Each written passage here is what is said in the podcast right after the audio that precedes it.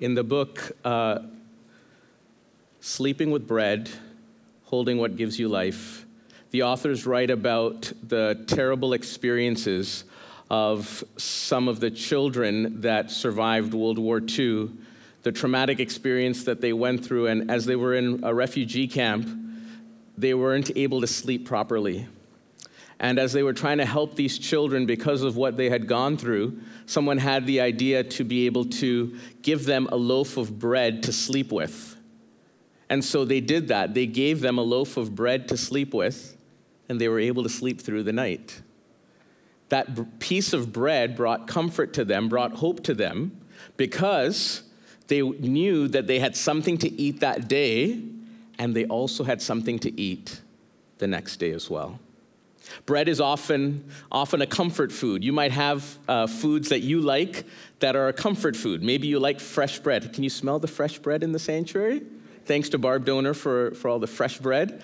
Uh, but uh, as our topic today is about the bread of the presence, it was f- bread that was in the tabernacle. And maybe you might have some, some food, bread, or any other types of food that gives you some type of comfort. I know for me, uh, if I wanted to eat something for breakfast that gives me comfort, it's actually connected to my dad, who passed away more than 20 years ago. But it would be bread, butter, and jam all together. So a piece of bread, you butter it nicely, you put some strawberry jam on it. Ah, that's, my, that's one of my comfort foods that I enjoy.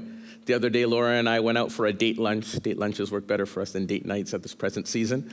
Uh, we were out for a date lunch, and I can't remember what I ordered, but as we sat at the table, they had like these strawberry packets on the side of the table, and I started opening them up and putting it on my food. And Laura was like, I've never seen that before. but it had something to do with that strawberry jam that has a special connection to me. And maybe for you, you might have something that has a special connection to you, a comfort type of food that brings you some type of hope or some type of comfort or has a special memory that's connected together with that. And it reminds you of other things. And that's sort of what food does for us. In the mornings when I uh, take Joel downstairs for, for breakfast, he'll always see the pot of the kettle and he'll say, Daddy, coffee. And it doesn't matter, you know, he doesn't know the difference between coffee and tea, even though I've tried to explain that. It's just daddy, coffee. And I think that's to be etched in his mind, and he's to remember that. And oftentimes for us as well, we have memories maybe from our childhood, maybe from other times in our life, where some type of food or some type of experience really brings us comfort and hope. And today, as we look at the bread of the presence, we're reminded of the power of food, the power of bread, the power of the Word of God to really work in our lives and change us. As we've been looking at this, this whole series in, uh, in the tabernacle, we're reminded again of the, the main emphasis of why God told them to make this tabernacle was co- totally and completely because of this one desire that God wanted to dwell among them. God wants to dwell among us. And we saw these verses in Exodus how he desires to have this relationship with us, to dwell amongst his people, to meet us where we're at so that we can know and experience his presence and his fullness. And so much more in this New Testament time because of the death and resurrection of Jesus, which we're going to celebrate in a few weeks during Easter. But if we look at the, the major things that we've been studying so far, let me go back over here. The first thing that we, that we talked about is this brazen uh, altar or this, uh, this altar of burnt offering that speaks about the, the death of Jesus, the atonement that Jesus made for us. And then we come here to the, the, the laver or the wash basin, and it talks about uh, us, uh, a step of cleansing, positional sanctification, and also progressive sanctification. It talks about baptism. Again, if you have never taken baptism, we'd love for you to take baptism on April 21st. Our classes are coming up to help uh, prepare different ones towards that step. And then last week we looked at the, the candlestick and how Jesus is the light of the world and how we as the church are also called to shine as the light of the Lord. And today we're looking at what's called the bread of the presence, also called the table of showbread. Uh, there's various names that was used or translated names towards that, and it was basically uh, two different piles of six unleavened pieces of bread. And they depicted the 12 depicts the children of Israel, the 12 tri- tribes of the children of Israel, and God's provision for Israel during those times. And then, of course, we're going to look at the altar of incense next week and finally conclude our series uh, before Palm Sunday about the Ark of the Covenant. But when we look at, look at all these different things, again, it reminds us that Jesus is the one and only tabernacle, the true tabernacle. These are all pictures and they all point towards Jesus. We saw how the, the altar pointed towards Jesus, the laver pointed towards the work of Jesus, the candlestick points towards Jesus, the bread also points towards Jesus as the Word of God. Uh, we're going to look at that today. But it also talks about our spiritual journey, our spiritual journey as we go from, from death all the way to life, how God helps us towards that. In John 1 in verse 14, it talks about the Word became flesh. Jesus came down here. He became flesh. The living Word of God became flesh and made his dwelling among us, or he tabernacled with us. And all towards, all of this is a picture of our spiritual journey, leading us all towards this final culmination that Paul talks about in 1 Corinthians how we now become the temple and tabernacle of the living God. The Spirit of God now dwells in us, and we are his temple. We are his tabernacle. We are his body. We are baptized into the body of Christ as the temple of God through the Spirit of God. Now, just as we saw last week, how in the outer court and in the holy place and in the most holy place, there's three different types of light, there's also three different types of bread in the tabernacle. There is the bread that was in the outer court, which was the manna, which God sent to feed and provide for the children of Israel. Every day, except the Sabbath day, they would get up and they would see manna all over the camp. And they had to go out and collect that manna. And so, even in the outer court, they would be able to find that manna because it was open. There was no covering that was there. In the holy place is the bread of the presence, which we're going to talk about. And in the most holy place, in the Ark of the Covenant, when we get there, we'll talk a little bit more about it. But there are three things in the Ark of the Covenant, and one of those things is what's known as the golden pot of manna or the hidden manna. And God gave instructions to Moses and told Moses, Take some of the manna that you're collecting and put it in this pot and put it in the Ark of the Covenant as a memorial towards my work and my provision for you, that for all time people will remember how I fed you in the wilderness, how I provided for you, how I was faithful towards you. And that's that hidden manna. And friends, in our spiritual journey as well, there is a growth in the Word of God. There's a growth in the knowledge of the Word of God. As, as bread points to the Word of God, which we'll look at in a moment, there's also a growth in our understanding of God's word. And, and my question for, for us today where are we in our understanding of God's word? Are we in the outer court and just eating of that manna, which is for everyone? It's the general revelation of God's word, it's what God gives and teaches to everyone. Or are we, are we in the holy place here where it's the bread of the presence, where there's a little bit more understanding because the light of the candlestick or the light of the church is shining on that bread? It's the understanding as we're in a community of faith, as we come and we hear the preaching of the Word of God, the teaching of the Word of God, as we study the Bible, as we study the Word of God, we are growing in our understanding and knowledge of the Word of God in the holy place. And finally, where God wants us to go to is into the most holy place, and into that hidden manna, into that golden pot where there is such truth and treasure in God's word that we can delight and know. He says it like this in the, in the book of Revelation to the church of Pergamos, to those that overcome. He says, Whoever has ears, let them hear what the Spirit says to the churches. To the one who is victorious, the one that is living that overcoming life, I will give some of what? The hidden manna. I will also give that person a white stone and a new name written on it, known only to the one who receives it. There, there's this blessing for the overcomer, the one that is walking with Jesus, the one that is living an overcoming life, the, the one that has been, been uh, atoned for at the altar, the one that's been sanctified and cleansed at the, at the wash basin, the one that is growing further as the light of the glory of God is shining in their hearts and revealing more and more sin and iniquity and offering opportunities for repentance. And as we're eating more and more of God's word, and as we're spending more and more time in prayer, as we'll get to the altar of incense, and then coming into that most holy place there is the hidden manna. The depth of the revelation of God's word, the beauty of God's word that we see and experience and know as we spend more and more time in the presence of God. The depth and beauty of God's word that we see. How many of us, you've experienced this maybe in your Bible reading and you're reading through the Bible and you read something and it's something new and fresh that maybe you've never experienced before? How wonderful it is when the Spirit of God speaks to us the hidden riches that are found in the Word of God. It's something so beautiful and awesome and amazing. God's word is rich that way. It's new and fresh that way. Just like the hidden manna, it didn't, it didn't grow moldy or it didn't grow stale or it didn't breed worms, but it was preserved there in that golden pot. It's the richness and freshness and beauty in God's word. I want to encourage you, as many of you I know are doing. I was so encouraged to hear so many testimonies of different ones that have started reading the Bible at the beginning of this year as we uh, encourage ones to read through the whole, whole Bible this year. And it's wonderful to hear the stories of people actually reading through God's word and studying and learning and wanting to experience that hidden manna. But as we talk about the, the bread of the presence today and what's in there in the holy place, I want to share with you a few, a few things about this uh, bread of the presence. The first thing let me go to the next slide here.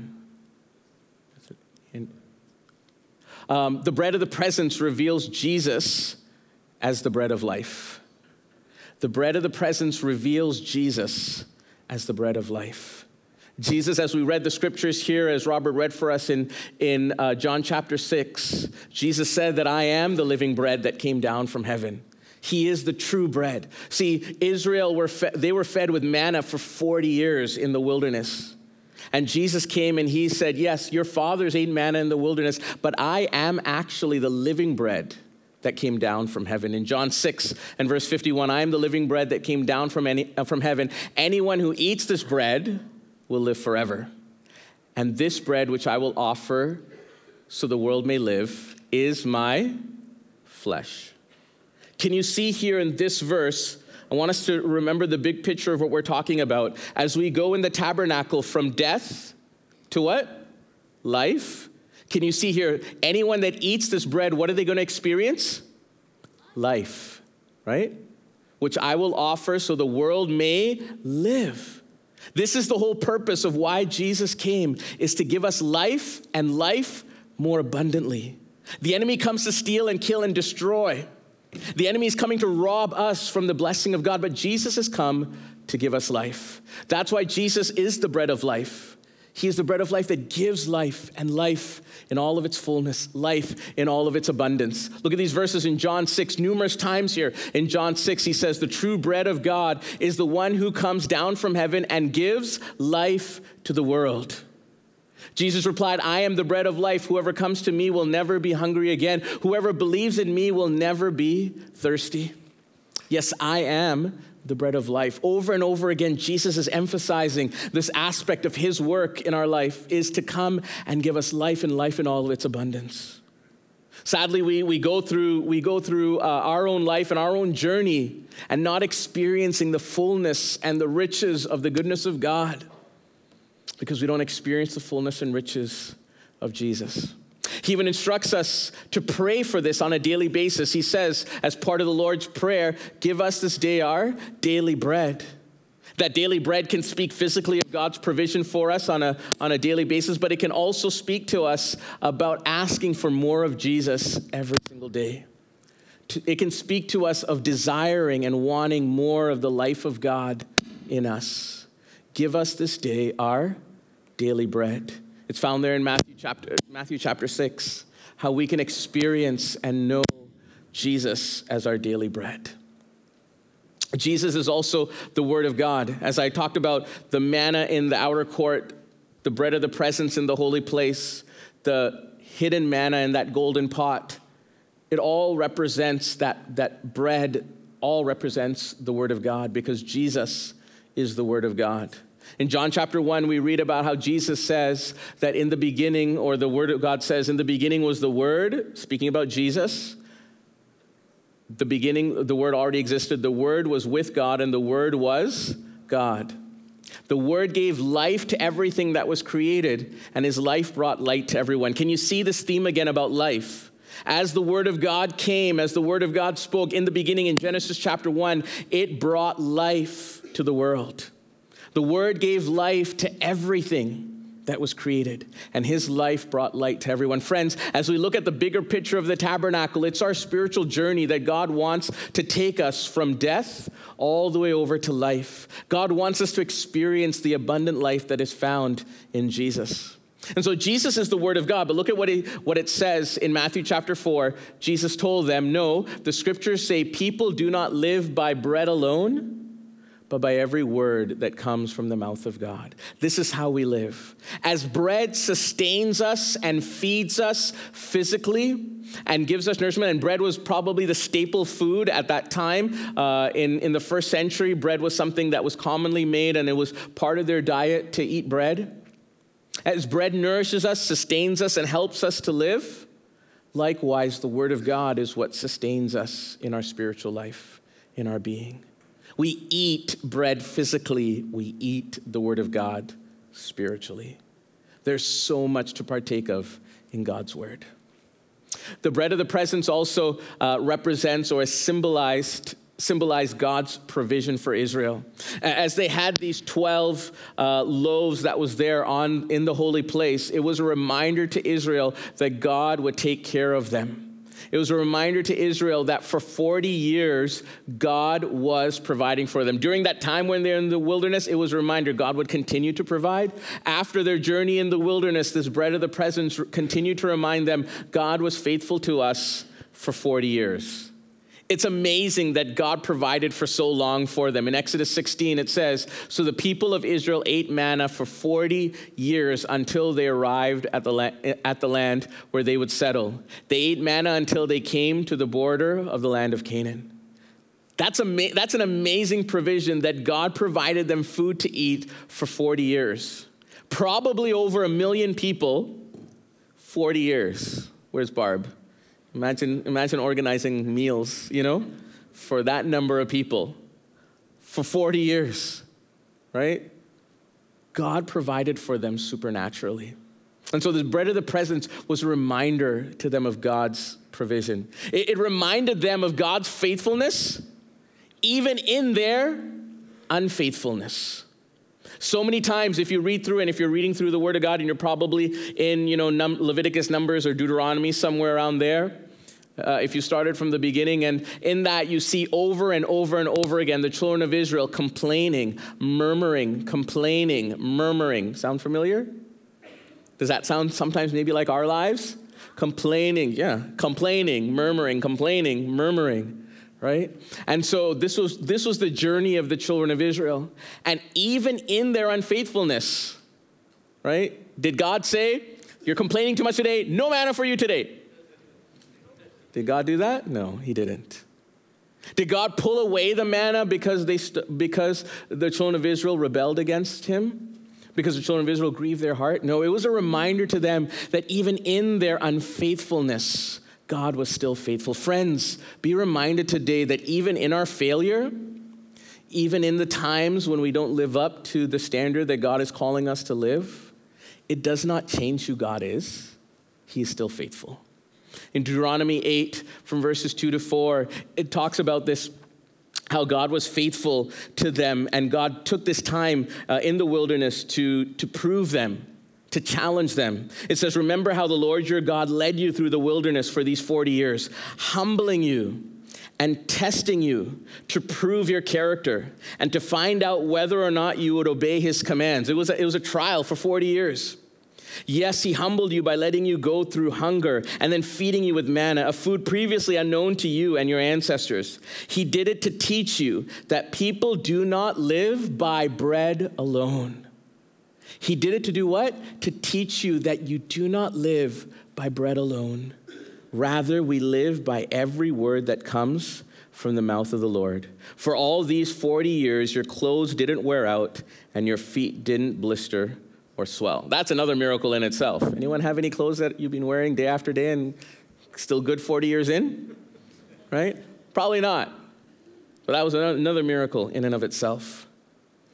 But it showed God's faithfulness to his people so that he would teach them that they don't live by bread alone, but by every word that comes from the mouth of the Lord. Friends, we don't live by physical bread alone but by the word of the Lord that comes and nourishes our soul and our spirit.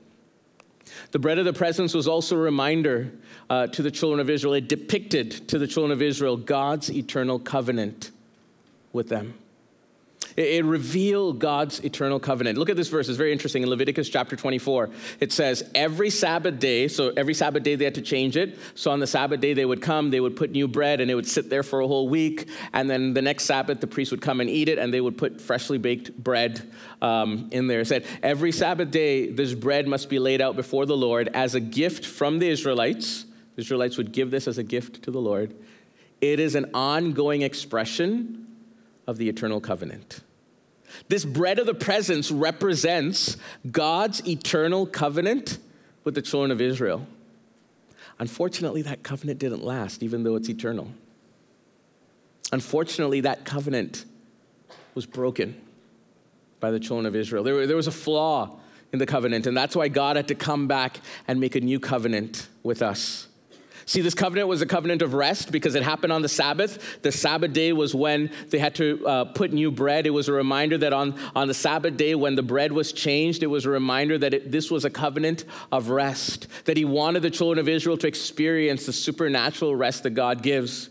It's a good reminder for us as we live such busy lives and we tend to work, work, work, work, work, work, and then we don't take a Sabbath, we don't take a break, we don't take a time to reflect on God's goodness, we don't take time alone with the Lord. It's so important that we, uh, we institute a rhythm of Sabbath in our lives. I'm guilty of this, but I know that it's so important for us to make sure that we Sabbath on a regular basis. God told Moses this when, when, when Moses, again, realizing that he was completely and utterly dependent on God's presence, when God told him, Make a sanctuary that I might dwell with my people, Moses says, Yes, this is what we need. We need your presence with us. And then there came a time when the children of Israel kept rebelling, rebelling, rebelling, and Moses was leading the children of Israel. And so the Lord told Moses told the Lord, Lord, don't take me where your presence isn't. Don't lead us where your presence is not. The Lord told him, I will personally go with you, Moses. My presence will be with you. Emmanuel will be with you, Moses. Don't worry, Moses. I am with you, and I will give you rest. Everything will be fine for you. This aspect of the covenant, this eternal covenant, is it's a covenant of rest, but it's also a covenant of knowing God. It's a covenant of knowing God and experiencing God. Here's the difference between that old covenant and the new covenant. Here's the difference between what happened in the, uh, in the Old Testament covenant and the New Testament covenant. When God put this bread of the presence out, this bread of the presence was put out as a remembrance of the covenant, there was one fatal flaw. The one fatal flaw was this that it was dependent on the children of Israel that they had to do this and they had to do that and they had to do this other thing. And if they did this and if they did that, then that would it would work out. And unfortunately, as is the trait of humanity, if we are given something to do, we will fail that. If you read in, in, the book of Deuteronomy, the last few chapters in Deuteronomy, Moses uh, telling the, the new generation of the children of Israel, it had been 40 years now, the old generation had died out. Now these were all new people of, of, uh, of the children of Israel. And he re- retells the whole law and the covenant to these, uh, this new generation of the children of Israel. And as he tells this new generation of Israel about the covenant and about the promises of God in Deuteronomy 28 and 29 and, and 30, uh, if you're in that section in your Bible reading, it talks all about that. And he gives them two options. He actually tells them to stand on one mountain. One mountain is going to be the mountain of cursing, and the other mountain is going to be the mountain of blessing. And if you read in those chapters, there's a small section that says, If you do these things, then I will bless you. And if you do these things, you're going to get a curse. Right? It was all dependent on them. And then Moses challenges them at the end and says, Today I put before you death and life. You choose. Today I put before you death and life. You choose. What do you want? That would be the obvious answer, right, Adam? But sadly, even though they said, We want life, they chose death. And the curse came upon them because they didn't stay faithful to the word of God, they didn't stay faithful to the covenant of the Lord. Look here in, Jer- in, Jeremiah chapter 31. In these verses here, it talks about the, the, the old covenant and the new covenant. It says, The day is coming, says the Lord, when I will make a new covenant with, my, with the people of Israel and Judah. This covenant will not be like the one I made with their ancestors when I took them by the hand and brought them out of the land of Egypt. So it's not going to be like that old covenant, right? The, the covenant that this bread represented. It's not going to be like that. They broke that covenant. Though I love them as a husband loves his wife, says the Lord.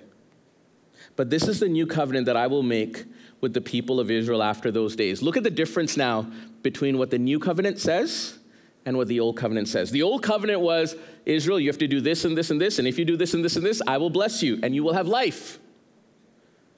But if you do this and this and this, you're going to get the curse and you will have death. Again, there's this contrast between death and life all the time, repeating over and over and over again death and life, death and life, right? Goes all the way back to the Garden of Eden when Adam and Eve chose death when they ate from the tree of the knowledge of good and evil, and then were forbidden forever to eat of the tree of life and experience the life of God again. They were forbidden because they chose death over life. And that's why Jesus comes to restore what the first Adam lost in bringing us life and life in all of its abundance. But look at what the new covenant says. This is the new covenant. Okay? I'm going to emphasize a couple of words. See if you can pick up what the word I'm going to emphasize, okay? I will put my instructions deep within them, and I will write them on their hearts. I will be their God, and they will be my people and they will not need to teach their neighbors, nor will they need to teach their relatives, saying, You should know the Lord, for everyone from the least to the greatest will know me, says the Lord, and I will forgive their wickedness, and I will never again remember their sins. Can you see the difference? The old covenant that led to death it was all on the children of Israel. Do this, do this, do this, and you will have life. But if you do this, do this, do this, you will have curse, which leads to death. Well, guess what? Unfortunately, they chose that pathway that led to death.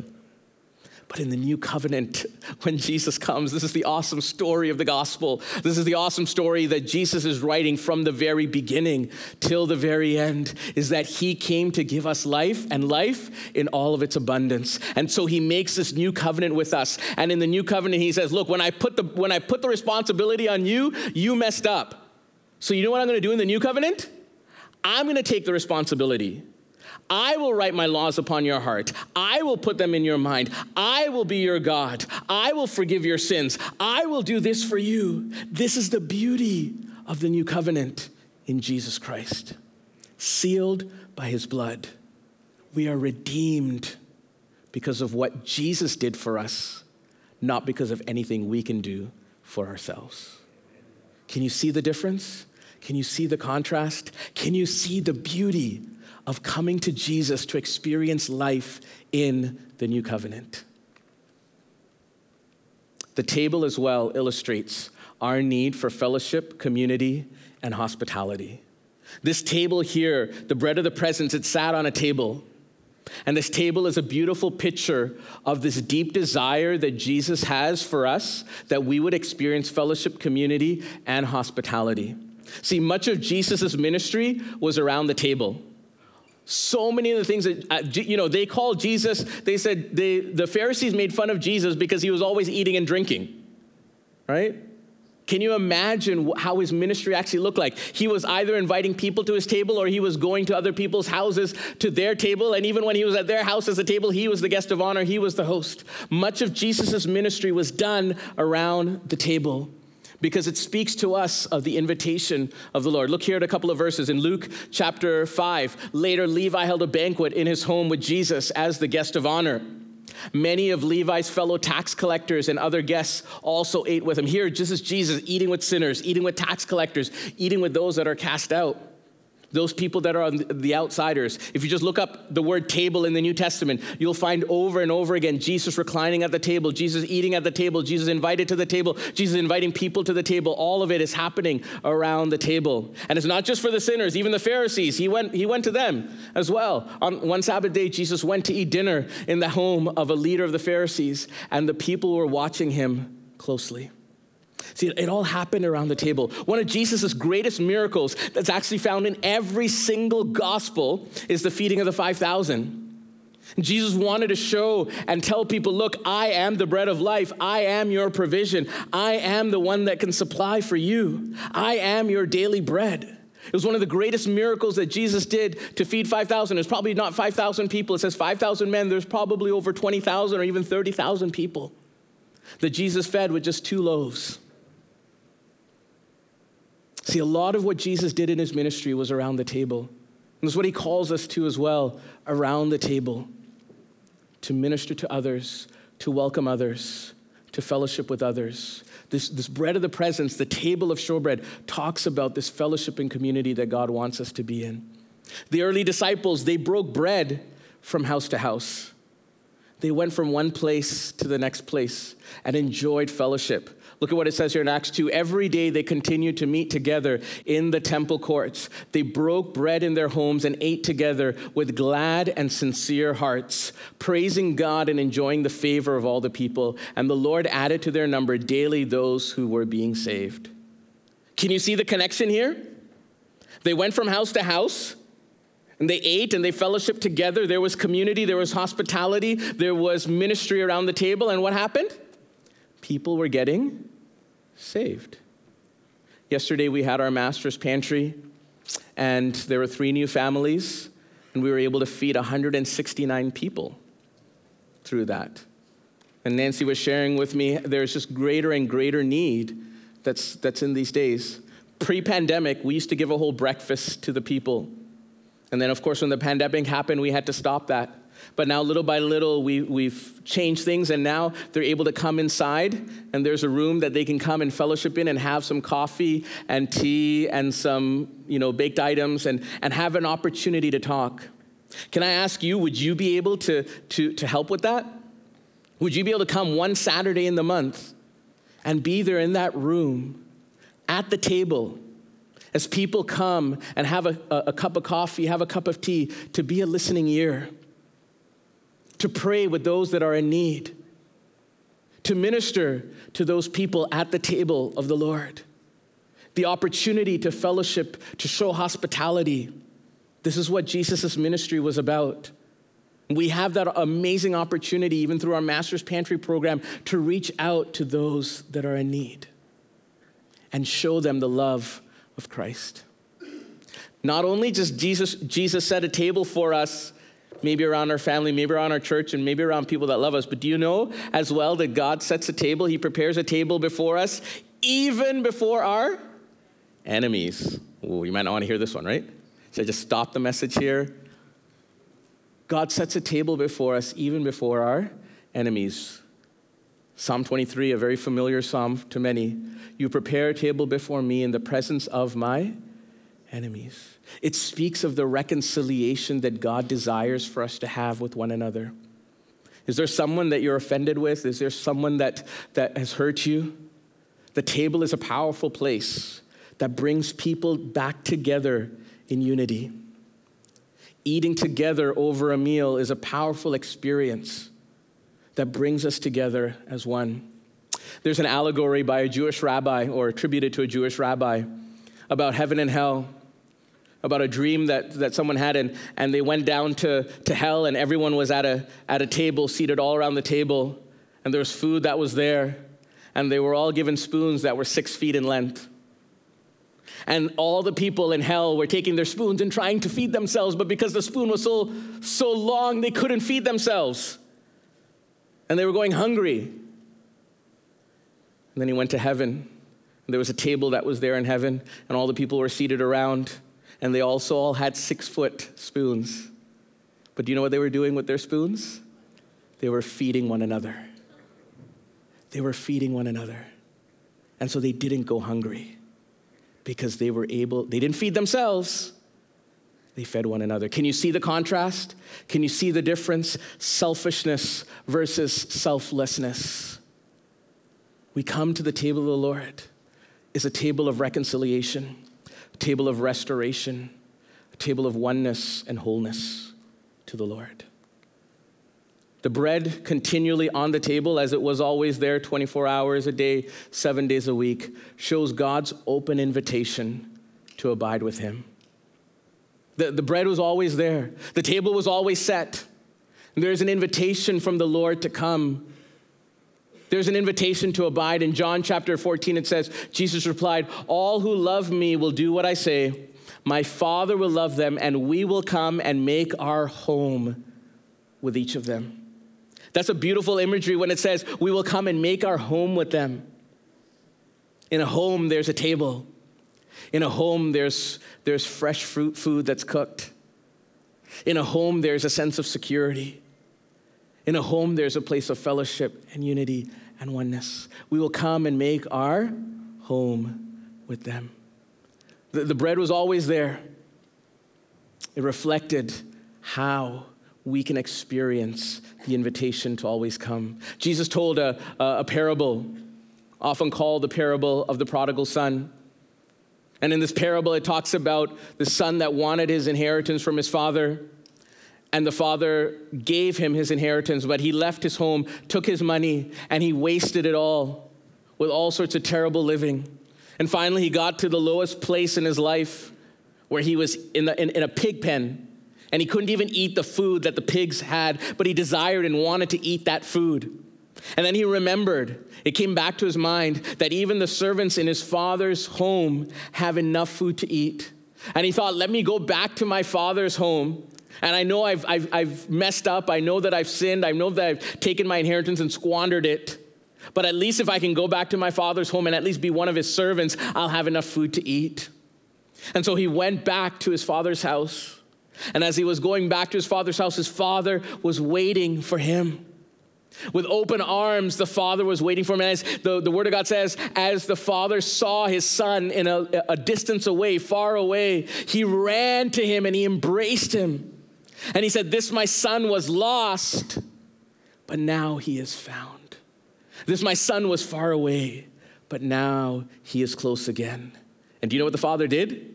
He said, Kill the fatted calf, kill the best animal, let's lay a table. Let's celebrate together at the table. Let's feast and eat together because my son who had gone away has now returned. Friends, wherever you are in your journey, Wherever you might be today, in whatever trial or difficulty or hardship, whatever you might be facing today, please know that the invitation to come to the table of the Lord, the invitation to come to Jesus is always there and He is waiting with arms open wide. Just as much as He stretched out His arms on the cross of Calvary to die for you and for me, He is waiting with outstretched arms for you and for me to a wonderful embrace and a wonderful feast at the table. We don't have time to talk about it. Jesus said so many times in the New Testament, they'll come and feast with Abraham, Isaac, and Jacob. There'll be a wonderful banquet, the marriage supper of the Lamb, he talks about. A wonderful feast that's there, all pointing towards this beautiful experience in eternity that we get a little taste of now at the table of the Lord. And today we're going to remember what Jesus has done by coming to the table of the Lord because the bread of the presence foreshadows the communion table in the New Testament. This, this, this bread of the presence, this table here, it foreshadows what Jesus actually did with his disciples the night that he was betrayed. Where he took bread and he, he broke it and he gave it to the disciples and he said, Take and eat. This is my body, which is broken for you. Do this in remembrance of me and, and he had a cup of wine and he gave to the disciples to drink and he said drink all of it. This cup is the new testament or the new covenant. The new covenant that's going to lead to life. Drink all of it in remembrance of me. This was the new covenant that jesus was making with his blood. In the Old Testament, there was a drink offering of wine as well that went, uh, went along with the offerings in the tabernacle. It was a drink offering poured out to the Lord. And you can see the bread and you can see the wine beautifully depicted in this Old Testament tabernacle that points forward to what Jesus has done for us. In Luke chapter 22, it says this He took some bread and gave thanks to God for it. He broke it in pieces and gave it to the disciples, saying, This is my body, which is given for you. Do this in remembrance of me. And after supper, he took another cup of wine and said, This cup is the new covenant between God and his people. The new covenant, remember the difference between the old covenant and the new covenant. Because God is doing the work in the new covenant, he is giving the promises in the new covenant. This cup is the new covenant between God and his people, an agreement confirmed with my blood. Not by our blood. We didn't have to give our blood to seal it. We didn't have to do anything. We didn't have to do any work to get it. Jesus did it all for us, which is poured out as a sacrifice for you, just as the wine was poured out as a drink offering in the Old Testament tabernacle. Jesus' blood was poured out as an offering for you and for me. On Monday, Thursday, we're going to be led through a, a, Passover Seder by a Jewish rabbi, Rabbi Jeff, a Messianic rabbi. And one part of that Seder, if you haven't signed up for it, I want to encourage you to do so. We have limited spots. I think it'll all fill up soon. We're almost halfway full. But one part of that Seder meal is they take three pieces of matzah and they wrap it together. And then they open it at one part in the Seder meal. Do you know what they do? They take not the first one and not the third one, but they take the second one and they break it. And then they wrap it in a white cloth. Similar to how Jesus' body was broken for us and wrapped in linen garments when he was buried. The Seder meal has so many beautiful types and shadows that point forward to what Jesus did for us. And that's just one example. So as we come to the table of the Lord today, if you're broken, if you're hurting, come to the table. This table of the Lord is for those that have, have, have, dedicated their lives to be followers of Jesus. It doesn't mean we're perfect, it doesn't mean we have everything together, but it means we've decided to follow Jesus. Colin and Jim are going to play and sing a song for us, Come to the Table. And as Colin sings this, just reflect on your life with Jesus as you prepare your heart to partake of the bread and of the cup this morning. And remember all that Jesus has done for you in the new covenant.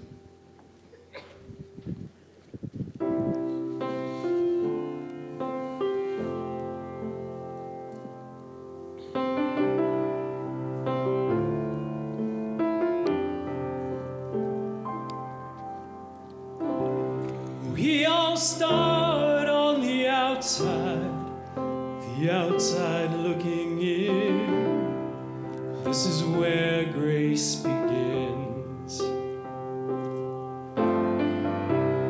We were hungry, we were thirsty, with nothing left to give. Oh, the shape that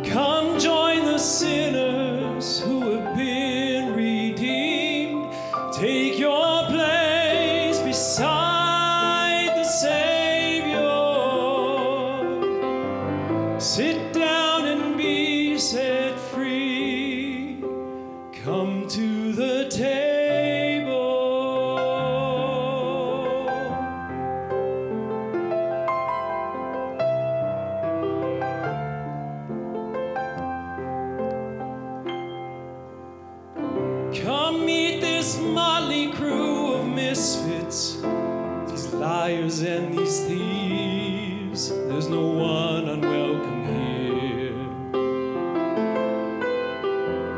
That sin and shame.